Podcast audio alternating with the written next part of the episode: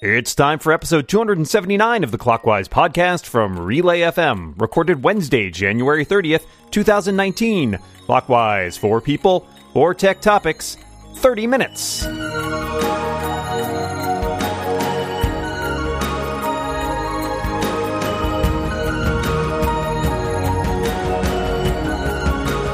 Welcome back to Clockwise, the tech podcast that is both the best and worst of times. I'm your co host, Dan Moren, and I am joined across this frigid country by my co host, Mr. Mikah Sargent. Uh, staying warm, Mikah? Oh Lord, see that's what makes it the worst of times is I'm currently shivering in my boots. well, this is of course the tech podcast where we talk with two fantastic guests. To my left this week, a uh, first timer on the podcast, the publisher of Tidbits and the new Tidbits Content Network. It is Adam Engst. Hi, Adam. Welcome to the show. Thanks for having me, Dan. Uh, and looking forward to it. And to my left, I'm going to go ahead and read this brilliant Twitter bio. Rabble rouser and friend of the Rebel Alliance, technology enthusiast, occasional podcaster. It's Kelly Guimont. Hello, Kelly. Hi, I'm glad to be here with you guys today. Uh, and let's kick things off today. I'm going to start it off with the thing that has been making the rounds. This week's FaceTime bug in iOS and the Mac got a lot of attention, but it got me thinking about group FaceTime, which is at the root of this problem. Uh, this is a feature that Apple introduced last year, and my question is Is it a feature that you actually find yourself using? Do you still stick with other group conferencing apps? Did you disable FaceTime because of this bug, or was it too important for what you were doing. Adam, what are your feelings on group FaceTime? group FaceTime? Seriously? uh, I, I, I, will admit I, I, I've used it twice now, um, both in test situations with you know like in tidbits uh, tidbits staff kind of situations, and um, it made everyone motion sick, um, and that was when it was actually working. Um, so no, I don't use FaceTime or a group FaceTime. I, I use FaceTime itself occasionally, um, but uh, it just it's not affecting me in the slightest, and I didn't disable it partly because Apple said they turned it off, and partly because, you know, I don't make a habit of telling my deepest, darkest secrets while the phone is ringing. That's the only time I do it. Yeah, same. same. Uh, yeah, so I have not. I don't. Oh, I've used group FaceTime actually in the same uh, same way uh, for a couple of tests for work, uh, but have not used group FaceTime outside of that. As far as FaceTime goes, I used to never be a FaceTime. I don't. I don't like making phone calls even. Uh, so don't make me put my face in front of you. Um, however, my partner is a huge FaceTimer. And so, because of that, uh, he is pretty much the only person in my life that has permission to to to call me over FaceTime, uh, and we can video chat there. But um, as far as disabling it, no, since Apple, you know, did the thing on server side. Kelly, what about you? Uh, I use FaceTime regularly because uh, I'm tech support for my family, and most of my family doesn't live near me. So FaceTime is a really efficient way to be able to just see what they're seeing instead of getting them to describe it to me over the phone. So I do use FaceTime regularly, but not group FaceTime. Uh, my reaction was a lot like Adam's, but mostly was like, "Oh yeah, group FaceTime. That's a thing." Um, that was like what I remembered of it, and it was it was the same as everybody else. Like I tried it to see how it went, and like how did it work, and and and all of that, and went, "Yep, that's group FaceTime." Okay. And then like I haven't used it since. And Apple pulled the functionality on the server side already, so uh, none of that stuff can happen. I don't use the phone all that much, probably more than it sounds like everybody else does, which is don't ever call me. But um, I do have I, I do talk to people on the phone occasionally, uh, sometimes over FaceTime audio. Uh, but the FaceTime video stuff I tend to keep for tech support, and that makes it um, something that is useful to me, but not the group functionality of it. That part hasn't yeah, I you know what even even less than you guys. I I was really excited for this feature to come out because it'd been years in the like you know waiting for a a multi party mm-hmm. FaceTime. Um, I've never used it. I didn't even use it for testing. And like, it's not that I don't think it would be useful. Like, I have a lot of family that that FaceTimes uh, with each other, and it would be kind of cool to get like a group conference together. But it's just like at this point, I'm still not convinced anybody else knows it exists. So I'm going to FaceTime, and they're going to be like, "What? There's four people on this call. What is happening?" Um, Is this witchcraft? yeah, what sorcery is this? Um, and uh, what was interesting though was I did disable FaceTime before Apple turned off the group servers, and I didn't realize until I went to do a, um, a radio segment yesterday that usually when they call me, I answer the call on my iMac because it's hooked up to this podcasting mic and everything. And with FaceTime disabled, the call forwarding thing that forwards calls to your other devices doesn't work. You have to be logged into FaceTime on, on all your devices. So I'm like, why? Yeah, in, in one of those weird sentences, you find yourself saying, "Why isn't my computer ringing?" You know.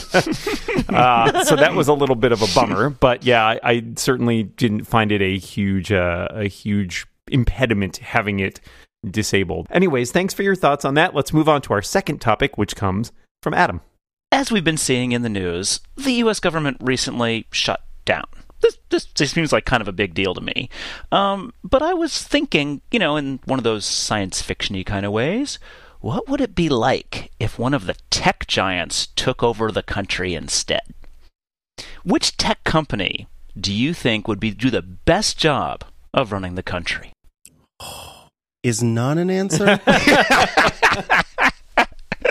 um, so if I had to, ch- if I had to choose uh, a tech giant, um, I, I'm probably going to get accused of being some sort of, uh, you know, some sort of There's no safe way out of this, Mike. some It's sort fine. of sheep, some sort of sheep, but genuinely, um, the the values of the many of the leaders at Apple line up with my values. Apple as a company and uh, Apple's leadership as a group of people um, value things that I value, value diversity and value um, speaking out on those those topics and um, value privacy and security. And and yes, we're going to talk about another topic soon uh, where there's been a bit of an issue.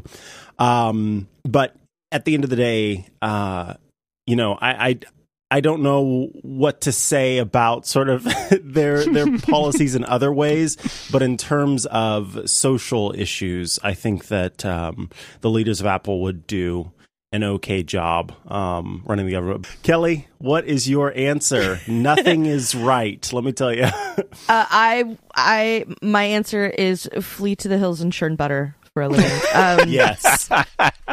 That's where I'm at. Because, like, we, there's at least two that I'm going to write off immediately because they're not interested in me as a productive member of society. They're just interested in the data I can generate, they can sell to other companies. So that's out. Like Micah said, I would probably go with Apple for the same sort of the values that they hold and kind of the the the walk the walk of uh you know starting a camp for or like a, an accelerator program for um, female iOS developers who all show up and, and they're offering resources to those people.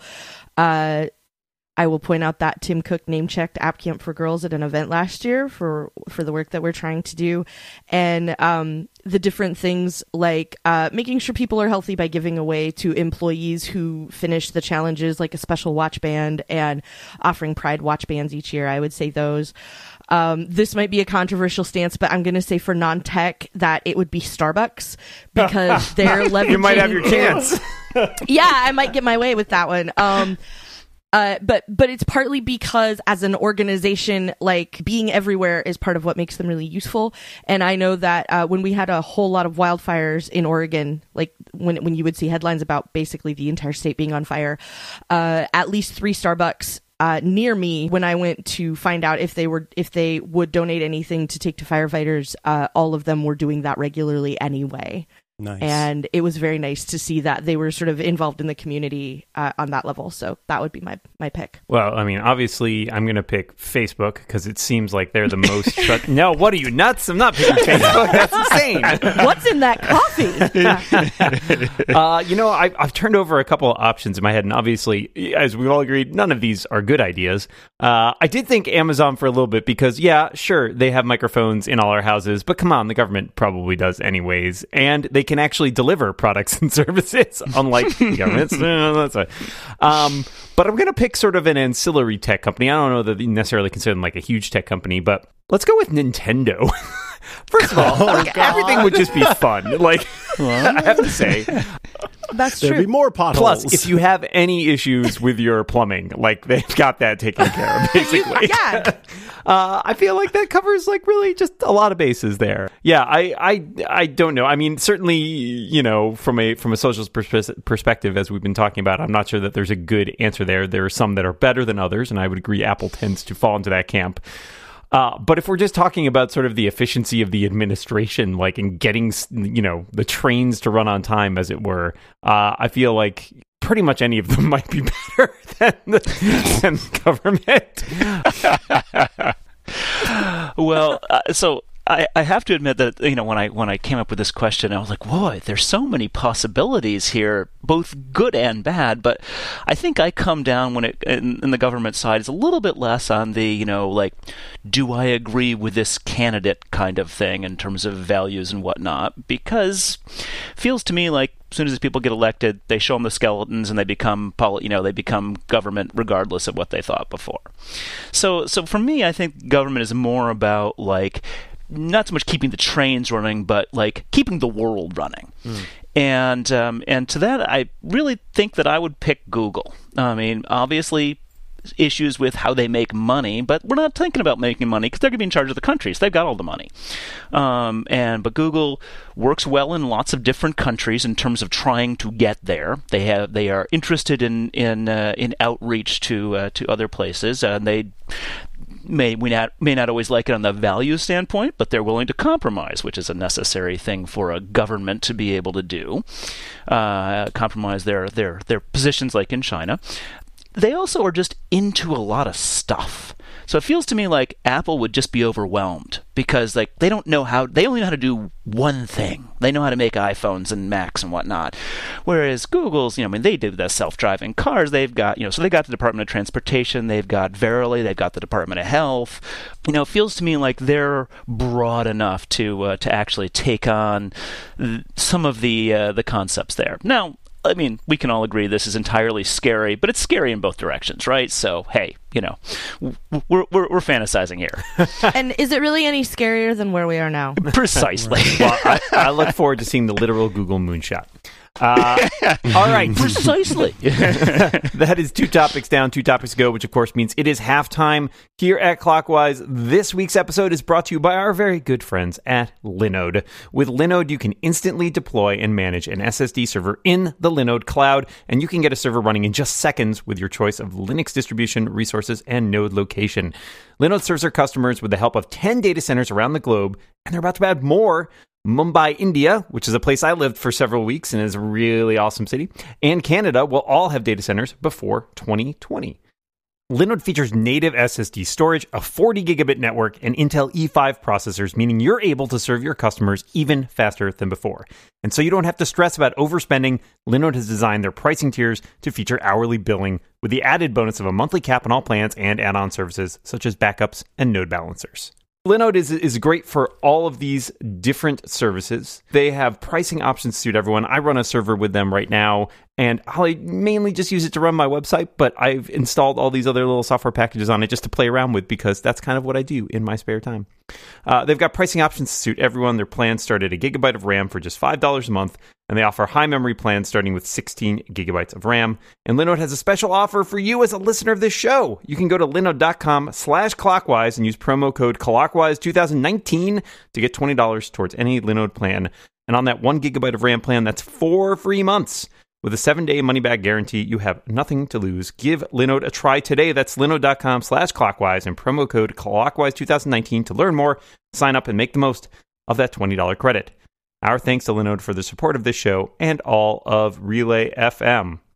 All right, halftime. It is over. Mikah, what do you got? Alrighty, so uh, I don't know if you saw this this little saga playing out, but um, Facebook made a new app uh, called Facebook Research, and it had folks sign up uh, in kind of a wild and weird way where you would essentially sideload the app onto your device and then they would pay you for using your data. Well, Apple has since um, invalidated the certificate that the company was using in order to sideload these apps on devices. And I'm just curious, um, what is it going to take to stop companies from violating or simply pretending to undervalue our privacy and personal data online? You know, I think it's going to take sunlight. Uh, people understanding exactly what it is they're giving up and having a clear idea of what that means. Part of what makes some of this frustrating is that privacy and that sort of stuff. So, mm-hmm. you know, everybody accepts and nobody reads and that's sort of understood. And I think some of that probably needs to change. And I think there needs to be more awareness. And part of that is because this kind of falls under security, which is kind of a big topic when you talk about technology.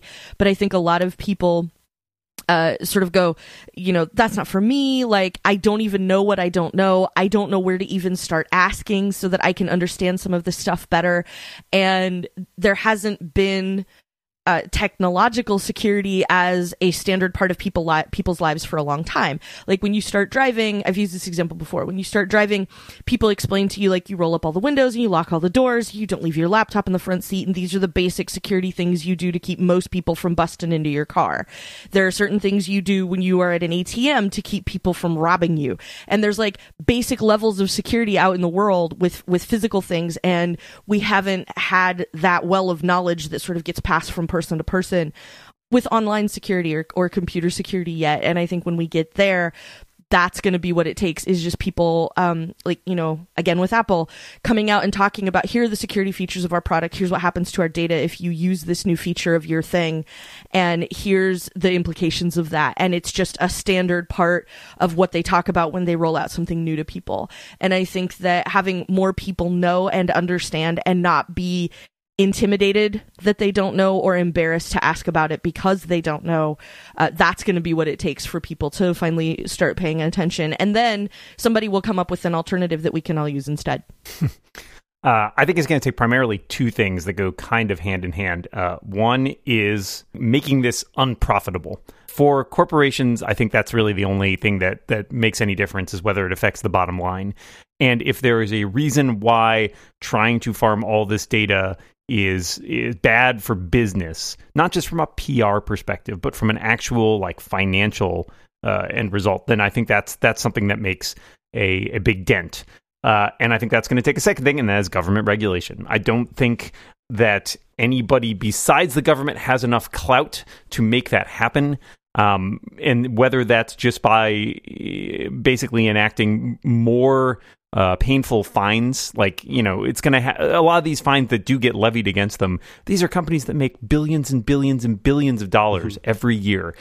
And if you slap them with something that's even, you know, a few hundred million dollars worth, that's a fraction of what they make in, in most quarters. That's not painful enough for them to to really stop doing it. So it needs to be much more punitive.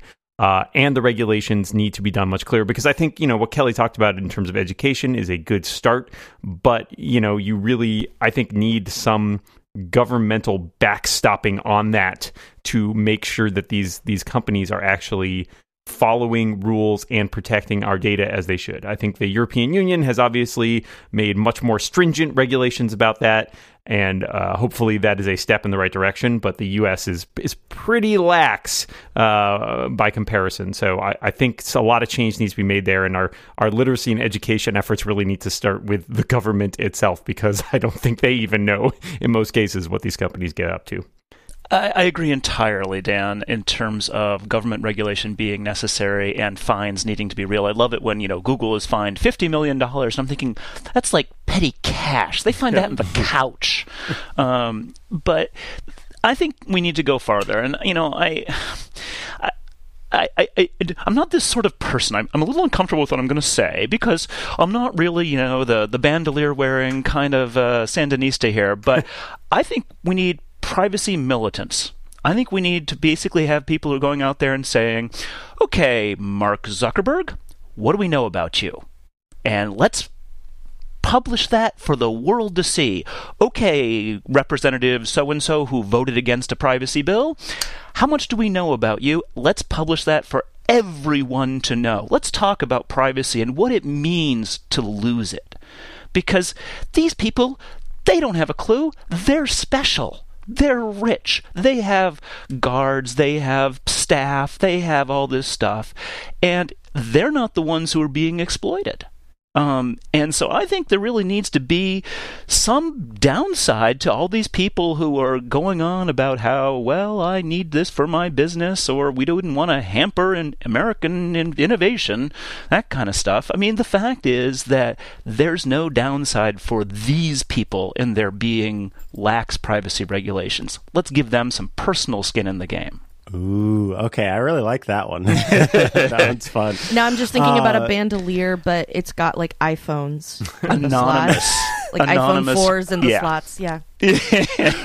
oh, boy. That's great. Um, so, all good answers there. I saw some uh, discussion on Twitter about the idea that you know in in this future uh, where data uh, continues to be such a valuable resource to so many companies, it shows how um, folks with low income or uh, other forms of uh, lack of privilege can be taken advantage of. Uh, you know, so some people are talking about how, oh, a $20 e gift card, that's not that much money. And it's not in terms of how much money these companies end up making off of our data. But at the same time, $20 for some people is not something to just sort of scoff at mm-hmm. and it, it can make a difference. And so because of that, it shows how these companies uh, can take advantage of folks who are, you know, trying to find a way to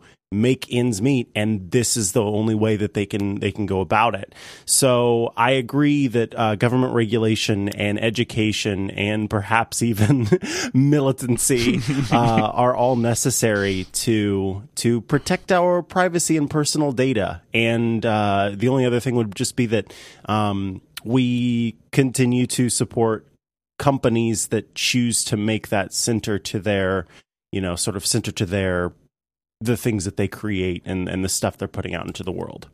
Alrighty, thank you all for your answers on that. Let's go to our last topic, which comes from Kelly. Right now, like we've heard people talk about, you know, the industrial age and these sorts of things, and how now we live in the information age. And I feel like that's a, almost a criminal understatement. Uh, there's so many sources of information and they're cranking out so much information all the time.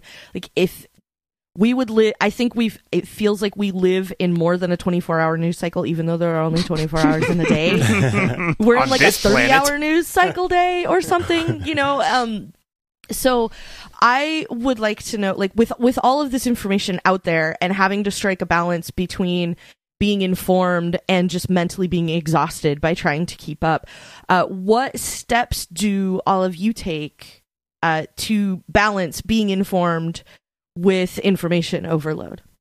I, I try to unplug a little bit, and and some of that is just ignoring you know twitter or whatever the or instagram or whatever some of it is like you know walking away from my desk so i don't have a source of information right in front of me that is is something i can you know consume just by flicking my eyes over to one side um, but but trying to balance that especially when you're in a job that that often feels like it requires some degree of engagement uh, is really tough and and certainly you know trying to figure out ways to not be inundated and still not be willfully ignorant about things that are going on because I don't think that's a solution either. Um, I, I, think for me, a lot of it is about more recently just trying to interact more in the real world, um, in trying to not let my phone dictate what I'm doing, uh, or when I'm sitting at the computer to sort of, you know, even simple things like putting into like single, you know, uh, single app mode on my MacBook. So when I'm working on something, there aren't other things constantly updating and flicking at me in the background or the menu bar or whatever. So it's kind of a, a multi prong approach for me, but the, I think the best solution is always just, you know, sometimes to take a walk. Uh, it's not perfect, but it's it's sort of the best coping strategy I've found so far. I yeah, I think the only way to do this for me, frankly, is um, self control. Um, that I'm one of those people who has trouble not reading text that I can see. Mm. And so, for instance, I start a fire. Um, we, we heat partly with wood, and uh, I start a fire twice a day. Um, to do that, I burn the New York Times because my parents give me large stacks of it. Um, and uh, and it's it's really they do publish such great stuff. I actually have to turn the papers upside down so I don't get sucked into an article before I crumple the paper to start the fire. Um, so so my so yeah so I, I try very hard to ignore things um, and and actually I've gotten better at that. And but how do I keep up with what is important? Well, in the tech world, you know, I just sort of exist a certain amount with other people. And so what I've done is I've kind of extrapolated that to the real world as well. And so I basically never ever read any national news or anything like that. I'll read local news, and that, that's it. Don't watch TV, don't do any of that kind of stuff. And then I go for a run with my friends, and I see what topics come up in conversation. I worked as a journalist for about four years, covering all sorts of news, world news, you know, U.S. news, and all the fun and horrible things that happen around the world and here in the United States. Um, and that meant having to be ready to roll, uh, ready to, to hop on camera at like six in the morning and tell folks about how there was you know a plane crash or something like that um, yeah so i was i was plugged in always because i had to be uh, and so when I moved to work at Mobile Nations and just did tech reporting, uh, and didn't have to be on camera anymore, you were on vacation. Then, Yes, I was on vacation, but I gave myself permission to not uh, be that tied in. I I feel like I sort of was in the trenches and did that, and I gave myself permission to not be super plugged in. Uh, these days, I use Apple News notifications to uh, for, for certain outlets, news outlets, and those keep me updated. And if I want to, then I can dive in and read more about whatever the the topic happens to be. I think it's okay to sort of give yourself permission to balance that that overload. Any last thoughts on that, Kelly? Well, mostly just that what I do is uh, I sort of avoid mid level news. Uh, I try to pay attention to local news because that's going to affect me a lot more. And I try to watch, uh, like, my PBS station has BBC World News. So I will watch that to sort of find out what's going on in the rest of the world because a lot of times the news cycle, at least in the US, is so concerned with what's going on in the US, you don't really hear much about what's happening anyplace else. So I try to balance by mostly doing local news and then world news. And uh, I keep up on tech for obvious reasons. And um, I do a lot of my tech stuff with RSS. I have very few notifications on my phone so that that stuff doesn't doesn't uh, pop up at me the rest of the time. That that is a nice way to live. It sounds very pleasant. well, that is four topics down. I think we have just enough time for a very quick bonus topic. Uh, my question for you all this week is what is a unique spot in the city, town, or village where you live that you love? I'm going to pick Monkey Run Trails, which I don't know if you ever saw when you were in Ithaca, Dan, I don't think but I did. are a gorgeous set of trails. And if I had more time, I would expound upon why it's called Monkey Run.